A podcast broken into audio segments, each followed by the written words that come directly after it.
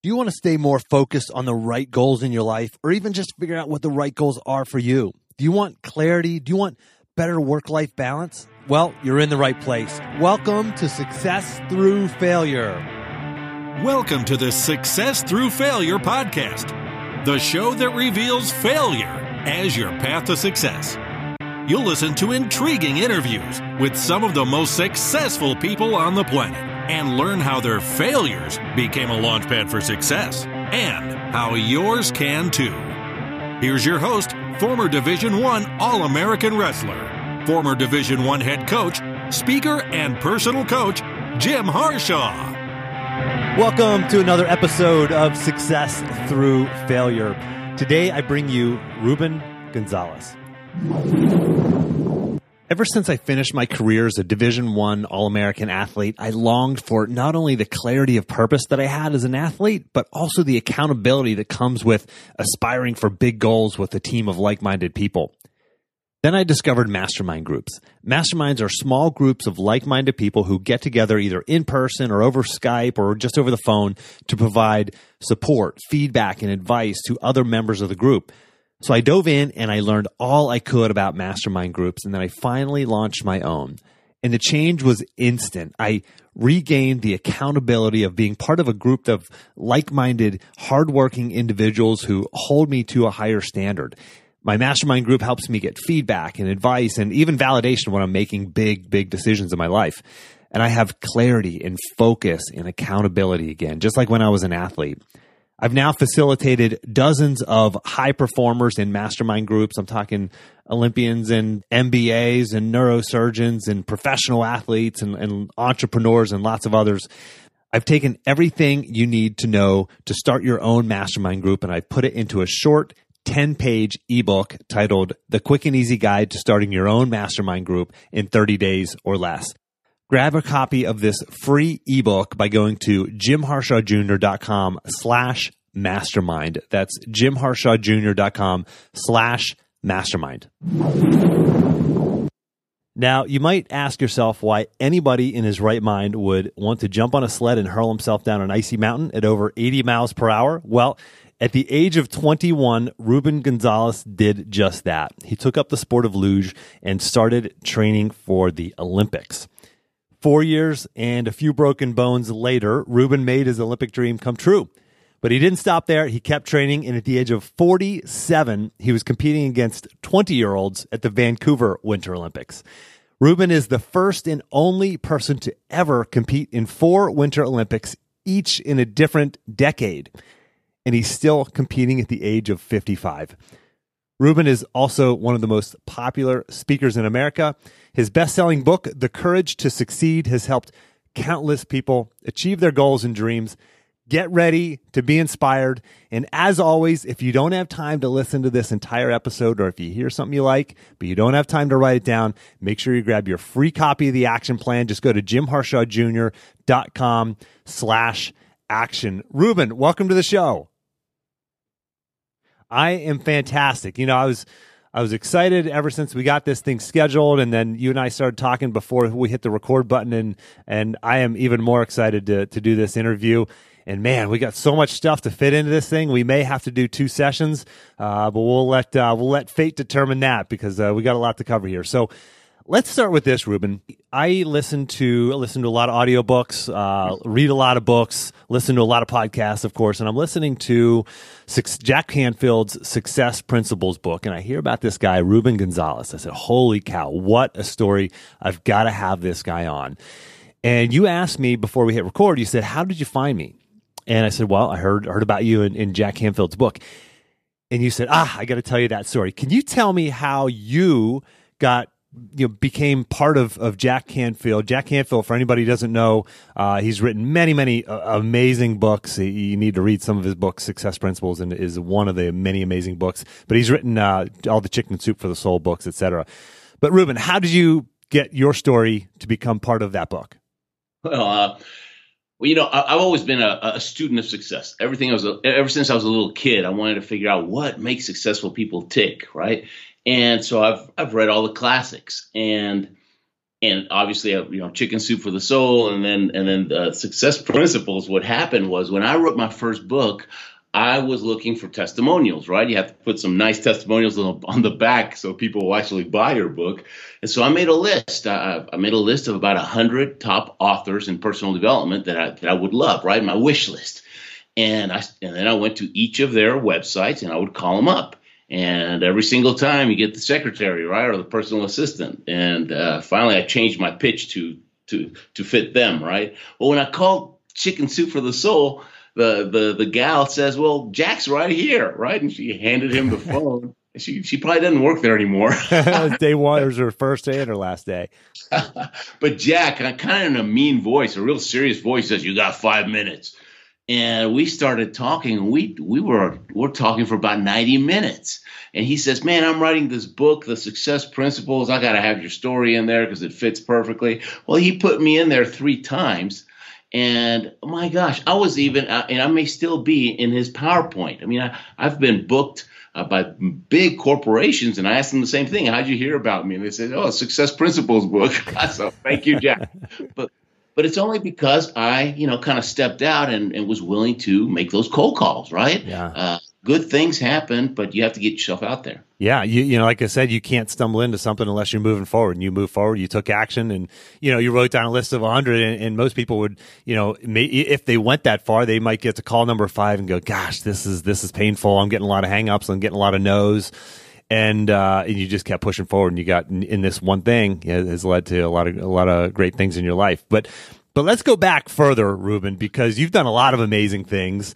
And let's start with this. So, how does somebody from hot and steamy Houston end up competing in the Winter Olympics in the luge? you know, I was born in Argentina. Uh, my dad was a chemical engineer with Exxon, and we got transferred to the States when I was six years old. If I'd have stayed there, uh, I never would have gotten the Olympic dream because all they care about is soccer there.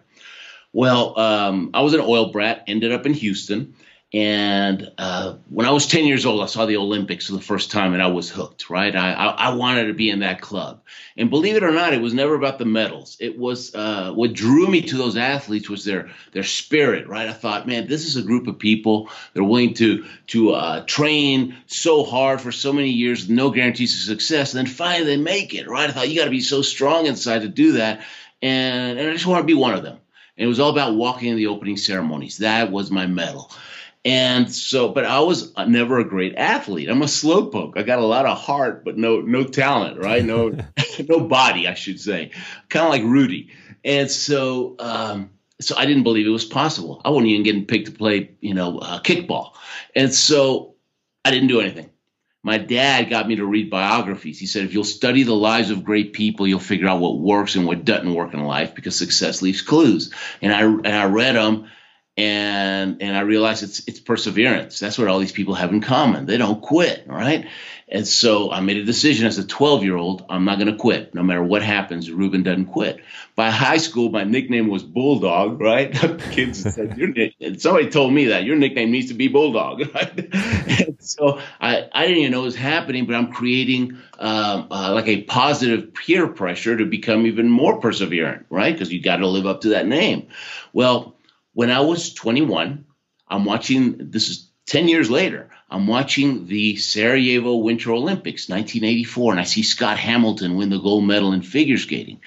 And he's about 110 pounds soaking wet uh, he gave me hope. I said to myself, if that guy can win the gold medal, I can at least compete, right? And all of a sudden, before I had the desire, but I didn't have the belief. You got to have both, right? Belief will get you into the game. Desire will keep you in the game, right? Long enough to learn those skills and then use the skills to reach the goal. And so now I had them both. And so I went to the library and I uh, got this big book about the Olympics. And it took me five minutes to realize, man, you got to be a super athlete to do any of this stuff. I was looking at the summer games and I got a little down. And then I started looking at the Winter Olympics and I thought, you know, I'm about to put together a, a plan for the next four years. It probably would make sense to base the plan on my strengths. My strength's not athleticism. My strength's perseverance. I'm bulldog. So I got to find a sport that's so tough a sport's got so many broken bones in it, there'll be a lot of quitters. Only I quit. right. I, I, reverse engineered it, right? Yeah. yeah. And so I, I, had it down to ski jump, bobsled, and luge. You know, I lived in Houston, so forget ski jump, right? I never skied before. My, that would have been suicide. Uh, bobsled, you know, where are you going to find three other nuts in Houston, right? I mean, make up for that, right? I know those guys that, you know, they're cool with me saying that. But anyways, that left the luge. I didn't know. I didn't even know where the track was. I wrote Sports Illustrated a letter. I asked them, "Where do you go learn how to luge?" They wrote back. They sent me that picture I showed you, and yeah. um, uh, I went, I called Lake Placid. I said, "I'm an athlete here in Houston. I want to learn how to luge, so I'm in the Olympics in four years. Will you help me?" Right? I gotta be able to ask for help. Be willing to. And the guy started laughing. He says, You're 21. Forget it, man. You're too old. There's no way. You should have 10 years' experience. And I knew if I hung up the phone, it was all over, right? So hanging up's not an option. And so uh, I just kept him on the phone. And I happened to tell him I was from Argentina. I was born there. And he did a 180. He said, If you'll go for Argentina, we'll help you. Why didn't you say that in the beginning? I said, Why? You weren't going to help at all. and he said, Because luge is not global enough. It's just the US, Canada, and a handful of European countries. We're about to get kicked out of the Olympics because we're not global. If you go for Argentina, you'll train with us. We'll have to condense 10 years of training into two. You're going to get hurt a lot, okay? Uh, but because the last two years, you have to be competing against the best in the world uh, to get World Cup points. And a couple of months before the Olympics, they tally up the last two years. Top 50 get to go. 51 watches it on TV. So we go for Argentina. It was just like that. And I thought about wow. it for about a second. I told him, man, I'll go for Pakistan. I don't care. I just want to go to the Olympics. I don't even care what sport. Yeah. and and uh, and I went, and it was brutal, and I broke bones, and I kept coming back. But my my attitude going in, which kind of goes with with with your TED video, uh, uh, uh TED talk uh, my attitude was a broken bone is a temporary inconvenience because bones heal and I'll be back, right? Yeah. And that's what I tell my kids, you know, I always tell them life is tough. It's going to knock you down. You're going to have bloody knees, but guess what? You're going to dust yourself off, pick yourself up, get back in the game because that's what champions do. And uh, you got to tell people it's tough, so they put on mental armor and they're ready for the battle. If you tell them, man, it's going to be easy, you can do it, baby. Come on. Oh, here's your ribbon for 12th place. You know, then as soon as it gets hard, they'll quit on you. Yeah. Yeah. Wow. And what what an absolutely incredible story. Um, you know, now here it is. You're you're trying to be what the oldest Winter Olympian? Is that right? At 59 years old in Beijing. Yeah, uh, and it just happened. You know, I've had a different motivation for each one. Um, I did Calgary and Albertville back to back. That was 88 and 92. Then I quit. Uh, and um, uh, I I did other things for about five or six years. And then my coach talked me into getting back in. He says the luge needs Argentina. we need more countries again, and he had to talk me into it. But I started training. Brought my brother along. He started, and we both made uh, Salt Lake City. It was the first time two, two brothers competed against each other in the men's luge. Wow! And then quit again. Started my my speaking business. Uh, that was in 2002. Uh, it took about six years to really get it going, and then I got bored. You know, I got about this six, seven year itch after about that that amount of time. I need a big challenge, so I got back into it, and I made um, uh, uh, Vancouver. I was uh, 47 in Vancouver. Everybody thought I was a coach, okay, because everybody's in their 20s and 30s. Sure. what are you coaching? No, I'm competing. Ah, come on, what are you coaching? I had to explain it to them.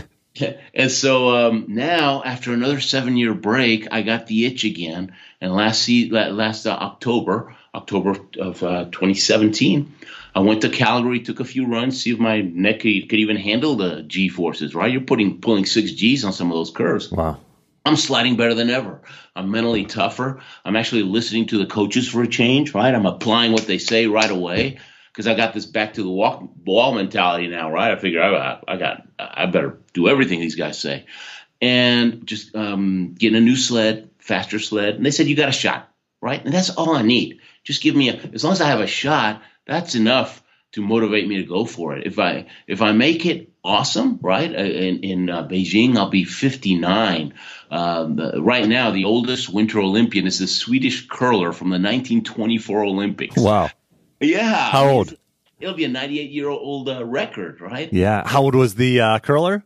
He was 58. 58. And, wow. and so I'll be 59. And and to be honest, uh, Jim, I, I hope that my my record only lasts four years. I want I want to motivate and and inspire other athletes, right? Uh, to come out of the woodwork and say, hey, if Ruben, if that guy can go at, at, at, his age, you know, maybe I got another Olympics in me and, and, and have him come back. And I, boy, if somebody breaks my record at the next Olympics, I'll be the happiest guy out there. That's incredible. Well, I hope you make that uh, make your record, and, and I hope it gets broken too, man. What is uh, what an incredible story. So, how, how, you talk about all the G's you're pulling. How fast do you go down? If you said I think 80, 80 miles an hour, is that what it is? What's, yeah. what's it feel like going down? Uh, what do you call it? A, a, a, a not a ramp. It's a, luge track. Track, it's, it's of course. Track. Uh, in, in, German, it's the Lugebahn, right? The Rodelbahn. But um, uh, it's a uh, most tracks are 75, 80 miles an hour. Uh, fastest track right now is in, uh, the one up in Whistler, the one they used for the Vancouver Olympics. they said, "Oh, by the way, they just by the way, right? the engineers messed up, 95 miles an hour." Ooh. What are you gonna do, right? You got to go do it. Wow but it's actually a great place to train because even from ladies started doing 90 and so after training in Whistler, you go to the other tracks and you feel like you have so much time to think, right? Sure. And uh, it's really good for for mental training. Yeah, we had Cami Myler. Uh, I don't. Do you know Cami? Yeah, sure. So, so, we had her on episode ninety three, and uh, she shared some of those stories too. Incredible! What a what a what an amazing sport. Oh, Cami was she was incredible. I mean, she won all these medals, and I think she was in four Olympics. Yeah, uh, right. Uh, right. And now she's a, a big time lawyer. I mean, yeah. very smart. I mean, you could tell very cerebral, which is kind of uh, common in the sport of luge. Everybody thinks we're a bunch of of um, daredevils, right, and, and and risk takers and everything. But uh, the uh, the risk takers, uh, the, they're gone after the first season. They're off to you know base jumping or something else. Yeah ones that stick are very analytical people that are willing to, uh, you know, you have to study the trajectories, and it's it's, yeah, it's more like a race car driver than, uh, than, than than a parachuter. Yeah, you know that's similar with wrestling. People think wrestlers are just a bunch of musclehead meatheads, and it's it's it's quite the opposite. It's it's a it's a martial art. You know, it's a chess match yeah. out there. You you know, your your kids are in judo. Yeah, no, it's a fast paced chess match. Absolutely. Yeah, yeah. Now, Ruben, a lot of the folks listening are saying, okay, you know, there's there's there's this process, and I, you I know you've talked about this process of dream, struggle, victory, right? That's kind of the storyline, right? You have to have the dream first. There's the struggle in the middle, and then there's the victory, and that the dream can come quickly, the victory can come quickly, but the struggle is is the long hard part. And a lot of people feel like they're they're stuck in that struggle piece. Where what would you say to that person who's saying right now they've had this dream and they've been working towards this dream and they've been working for years and they face failure after failure after setback after obstacle after after adversity. What do you say to that person who who's got that dream but they've not yet reached victory? Yeah you know uh, I, I, tell everybody to uh, you need to find somebody that's already done what you want to do, right? As an athlete, we're always looking for the coach, right? And so you got to find somebody that's done it, not somebody that, that, that that's an quote expert. He's read every book about it. He's a theorist, but because he's never done it, that guy can't help you. It's got to be somebody that's been in the trenches. And then you have to, and, and it's okay to approach those people. Okay, it doesn't matter if they're an Olympic medalist, because see uh, when when when somebody reaches success, right? You always hear about oh successful people, but they're always empty inside. They're missing something. Yeah, I, will tell you what they're missing. Uh, there's another level beyond success. It's called significance. Okay, that means you've helped other people become successful. So it's a two way street. You go to that that mentor, and as long as you're willing to take action and do whatever they say, right? Um, you're helping them reach significance because when you succeed, it's going to help them too. See, uh, but if you just want to be a you know a eternal learner, then uh, don't waste your time because eh, it's no good. So I, I, just say keep going, but find somebody. You know, and sometimes it's just a little tweak. Oh, it's amazing. Uh, when I was training for for Vancouver. Um, we, one of the races I had to do was up in Lillehammer, and I've never been to that track before. So I went and, and I'm training for about uh, about ten days. Uh, uh, by the way, if you train more than ten days, ten days, two weeks in one track, you get stale. You're, you're you get bored, right? Because you need your mind needs change, uh, and uh, and you start flatlining and you start making stupid mistakes and crash and get hurt. So they try to move us around every two weeks, different track, and, and that keeps you sharp, right? So I'm at Lillehammer training coming out of curve 13, uh, it looks like I'm going to hit the wall every single time. And so I do this little shake, this little shimmy, and put myself into a skid. And, uh, you know, finally I correct, but I'd lose all this time. And coach would say, Man, you're coming out of 13 fine. What are you doing? He goes, Man, it looks like I'm going to hit that wall. And he says, Well, you're not. Then he'd show me videos, and it was true, right? But I still, it was like a mental block, right?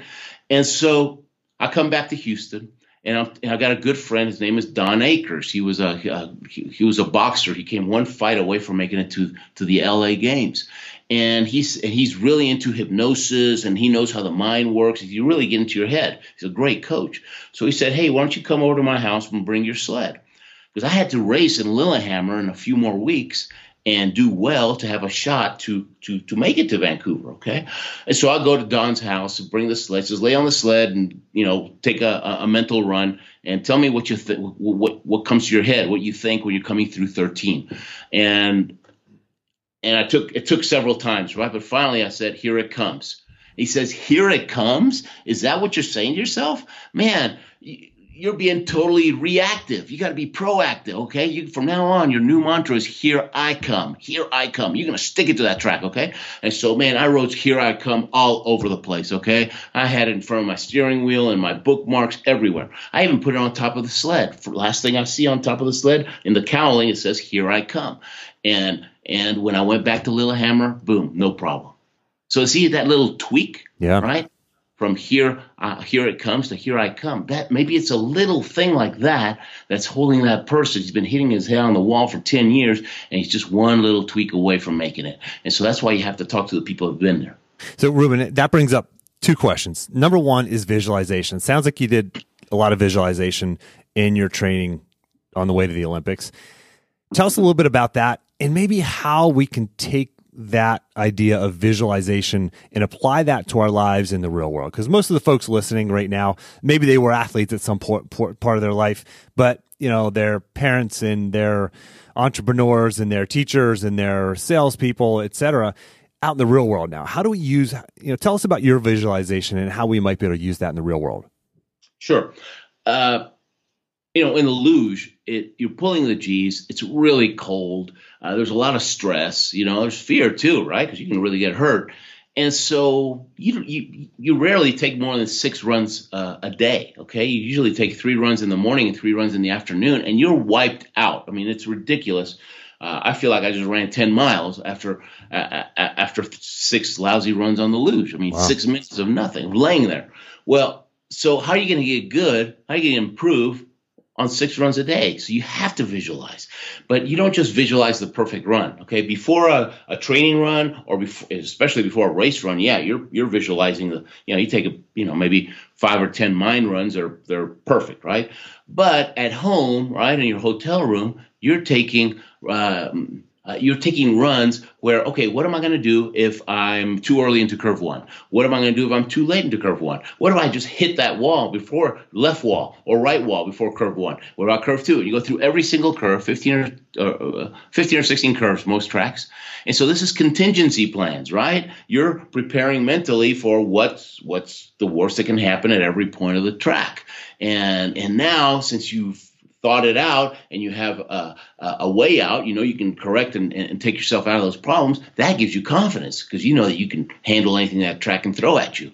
So, so that's you know, those are escape routes, we call them, right? You have to visualize the, the escape routes as well, not just the perfect route. So, uh, for a salesperson, for example, right, or somebody's going to have to call people, well, why don't you visualize what you're going to say? But also, you better visualize, you know, think about, well, what if you asked me this question, or that question, or this question, right? Uh, all the different, the most common objections that you might get. Well, now if you're ready, and don't write them down you know, don't write them down. You, you got to be conversational, otherwise they'll, they'll know that you're reading, right? And uh, but but be ready. And if you do that, uh, and if you smile, right? Uh, you know, beginning salespeople, they, they put a mirror in front of the phone because so, you got to smile because the smile comes across. And if you're smiling, that's going to help you relax as well too. So it's all you know, kind of all works together. Yeah, yeah. So that, that a, that that makes sense because you you think of those things whether you're if you're in sales, or if you're a teacher, or if you're a parent, you got to visualize that scenario, that situation, that that challenging situation that you're going to have, and and visualize yourself, you know, making the adjustments on the fly and, and, and, being successful at the end.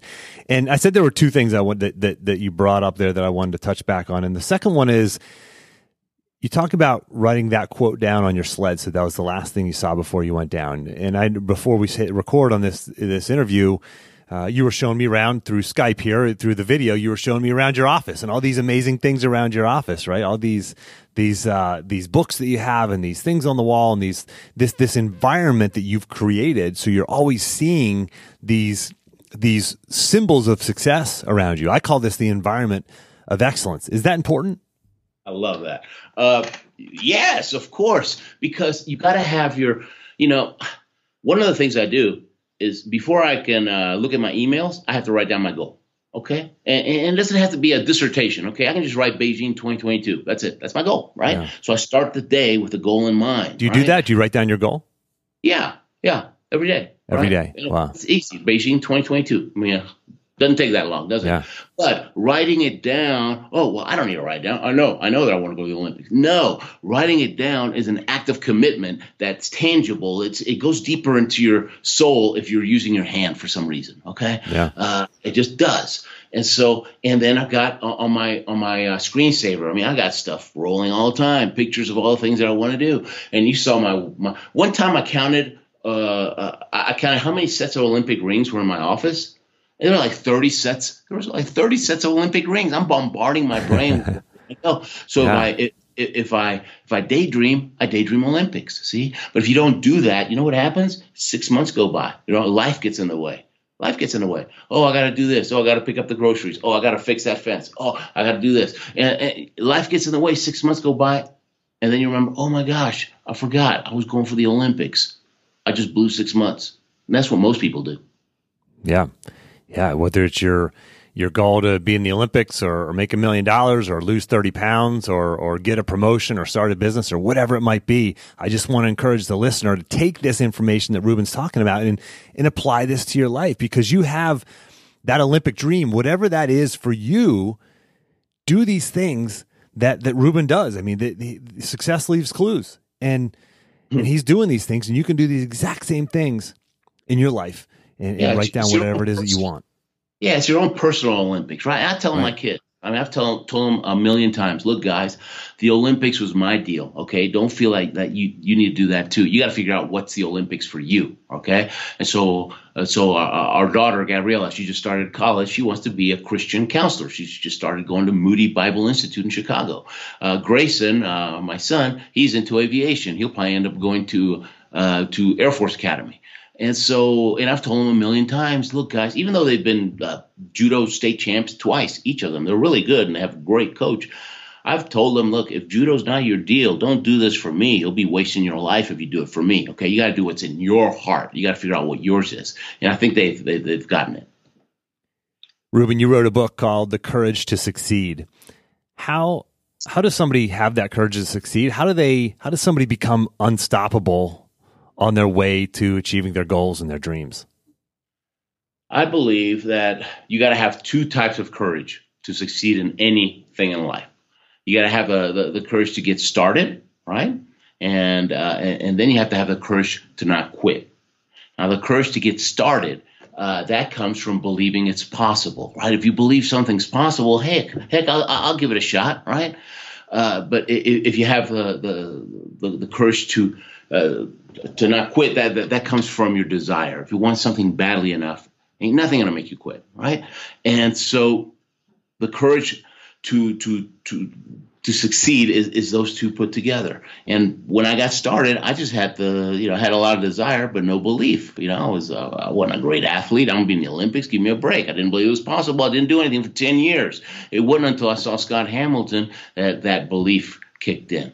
And and and so you're to need, you know, you need that desire because the the way to success is tough. You know, you're going to have to go through this struggle, and the, the main part of the struggle is wherever you start anything new, you don't have any skills. You're clueless, so you have to give yourself time, and sometimes it's years. You got to give yourself time to learn the skills that you need to reach your goal, and then you know you got to use those skills.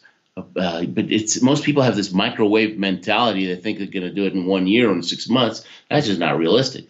I mean, you didn't become an All American wrestler uh, overnight, right? Yeah, it's it's it's a it's a long, hard journey. And, and, when you have that, that belief and that desire and you can have that courage, like you talk about, then that, that's when great things happen. And from the outside looking in, Ruben, in your life, it's easy for us, the rest of the world, to look at Ruben and say, gosh, things come easy for him, right? You know, there's, he's just had success after success after success.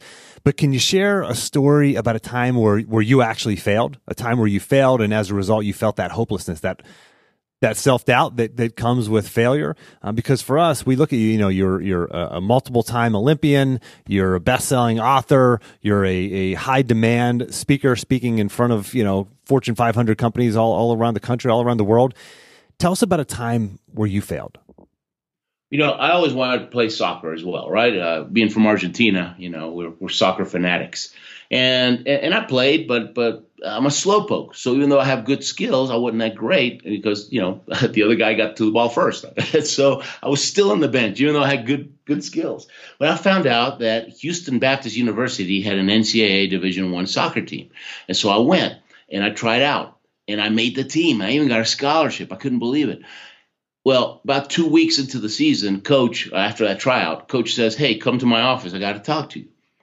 And he says, Sit down, shut the door. He says, Obviously, you had an incredible tryout that day a couple of weeks ago because you're really not that good. wow. You're holding us back, man. Uh, you're too slow. I mean, he was a real motivator. and, uh, and, he, and he said, The new rule around here is you get to play when we're winning by two goals because you're a threat to our own team. That's what he said. Wow. Yeah, but you know what? It didn't even hurt. I was still so happy to be part of the team that on my own, I, I realized, okay, you know, at least uh, my new goal in life in life is don't get cut. So I started doing all the marketing for the team just on my own, right? I would put posters. I'd make posters, put them all over the room, uh, all over the school, and, and, we started getting more people watching us. I, I, started mowing the lawn on my own, right, and washing the soccer balls and doing whatever it took just to just you know. I figured if this guy cuts me, he's gonna have to hire three guys to replace me. And I played about five minutes a game, but I was part of the team. I was in that. I was on the traveling squad. And just being part of that team just made me feel feel so good. And so that was one of them. Uh, if you have a minute, I'll tell you another one. Uh, yeah. loose. Uh, well, over the years, I, have broken my foot twice, my knee, my elbow, my hand, my thumb, a couple of ribs, uh, all different crashes, right? All different comebacks. That's just part of the price you, you, you pay. But one year, uh, it was in 1987, we're in St. Moritz, Switzerland for a World Cup race, and we're training. And I'm watching the Italians. I went to curve 13. It was a curve I was having a little bit trouble uh, in, in, in St. Moritz, uh, and I just wanted to tweak my line. So I went when the Italians were training. They were they were hot that year. And man, when you watch it on TV, it's kind of boring. But watching it live, it's amazing. I mean, you're a couple of feet away from the track, and you, phew, they go by 80 miles an hour. I man, I whispered to myself, man, I can't believe I do that. wow, I can't believe I do that. I can't believe I did that. That went on for about an hour and a half, right? Well, next day, when I'm going on 13, my mind reminded me, right? That's right, Ruben, you can't do that. I totally forgot to steer. I went up to hit the wall on top of the curve, crashed down. Last thing I remember is I'm flying through the air, you know, and through my legs, I can see the sled smashing, right? And it's coming at me 80 miles an hour. So I just dove from the side of the track. I figured whatever's on the outside of that is better than that sled. And I hit something. I broke my foot, broke my hand, and the sled is total. This is a wow. year before the Olympics. And I'm a pretty positive guy, but I got had like a three day pity party, you know. And it wasn't until half, halfway over the Atlantic, coming back home, I finally got my head straight. I, and I said, "Man, I've broken bones before. That bones heal. 40 years, 40, 40 days from now, it'll be stronger than before. So that's no big deal. Tomorrow I'm going to the gym. Right? I got to get back on the horse. And so I went to the gym, you know. And then what about the sled? I can't afford to buy another sled, but maybe I can borrow a sled. So as soon as I got home, I started calling all the luge guys, see if they had another sled.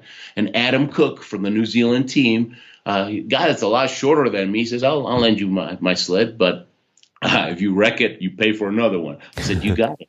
And, and I, I, I qualified for the Olympics on that sled. That wow. was too small for me, but it was, and I raced on that sled. Uh, and, um, you know, and it's, it was better than racing on my rear end. You know, you got to do what you can with what you got right now.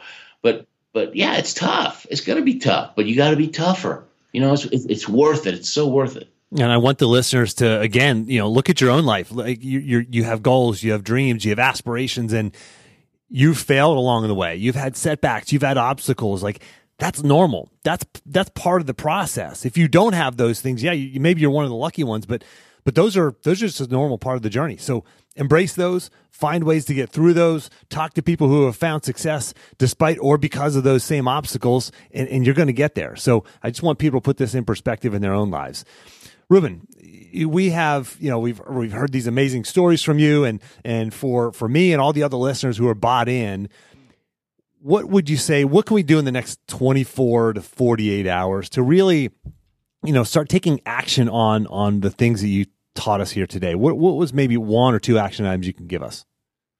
Well, first of all make a list right? make a list of one thing okay? You know, don't try to do a bunch of things. You gotta have one goal one thing that you want to accomplish in the next year right and maybe one that you like to accomplish in the next three to five years but that's it. If you try to do two, forget it. Your, your chances of making either one of them just drop big time. Uh, like we said before, just write your goals down, you know, before you check your emails. Uh, I'd put pictures of your goals all around you, just like, you know, what, what do you call it? Environment of success. Environment of excellence. Uh, environment of excellence. yeah, that's beautiful. Uh, uh, find someone you know, that's already done what you want to do. You know, got to find that mentor, that coach, right? Get get an accountability partner, right? Like if you have a buddy uh, you go work out with, you're more likely to go, right? Yeah, because right. you know. And so, and here's a good one: ask yourself several times every day, what can I do in the next ten minutes to get me closer to my goal? Wow, what a great question. Yeah, yeah. And whenever you get you have decision to make, just ask yourself, hey, is this going to get me closer or farther away from my goal? I tell you, when I was training for the Olympics, uh, even now, right? Somebody offers me a piece of chocolate cake. I, I, I okay, I, am weighing okay, chocolate cake or Olympics. Hmm, I think I'll take the Olympics. It's real easy, right? When you're not training for the Olympics, man, I eat all that chocolate cake yeah. and I shape again. So ask yourself that: is this going to get me closer or further away? Yeah, incredible yeah, be willing to do whatever it takes. I talk about the productive pause, and, and for so many listeners, they, they've heard this before, but it's a short period of focus and reflection around specific questions that leads to clarity of action and peace of mind. And what a powerful, powerful productive pause question. What can I do in the next 10 minutes that's going to move me towards my goals? Man, love that, Ruben. Awesome. Thanks. How do we find you? For the listener who wants to find you, follow you, buy your books, etc., how do we find you, follow you, etc.? Go to uh, thelugeman.com. Uh, that's T H E L U G E M A N.com. And there's videos there. Uh, the, you can sign up for a newsletter and get a bunch of pick me ups, right? Every two weeks or so, you get a really good article that'll keep you going, right? Yeah. Excellent, and and I would recommend the the website to to all the listeners. I mean, I'll have that in the action plan. Go to jimharshawjr.com slash action, and you'll uh, have the links uh, as well as all the tips, tactics, tools, everything that uh, Ruben just shared with us here today. I'll have those in the action plan. But go to thelugeman.com or jimharshawjr.com slash action to get everything in the action plan. Ruben, thank you so much for making time to come on the show. Oh, hey, thanks for having me. I, I, I love your story and I love what you're doing. Keep keep doing it. You're making a big difference. Yeah, well, likewise. Keep it up, and uh, maybe we'll have you on again sometime soon. For the listener, until next time, take the time to get clear on your goals and embrace failure as a stepping stone on your path to success.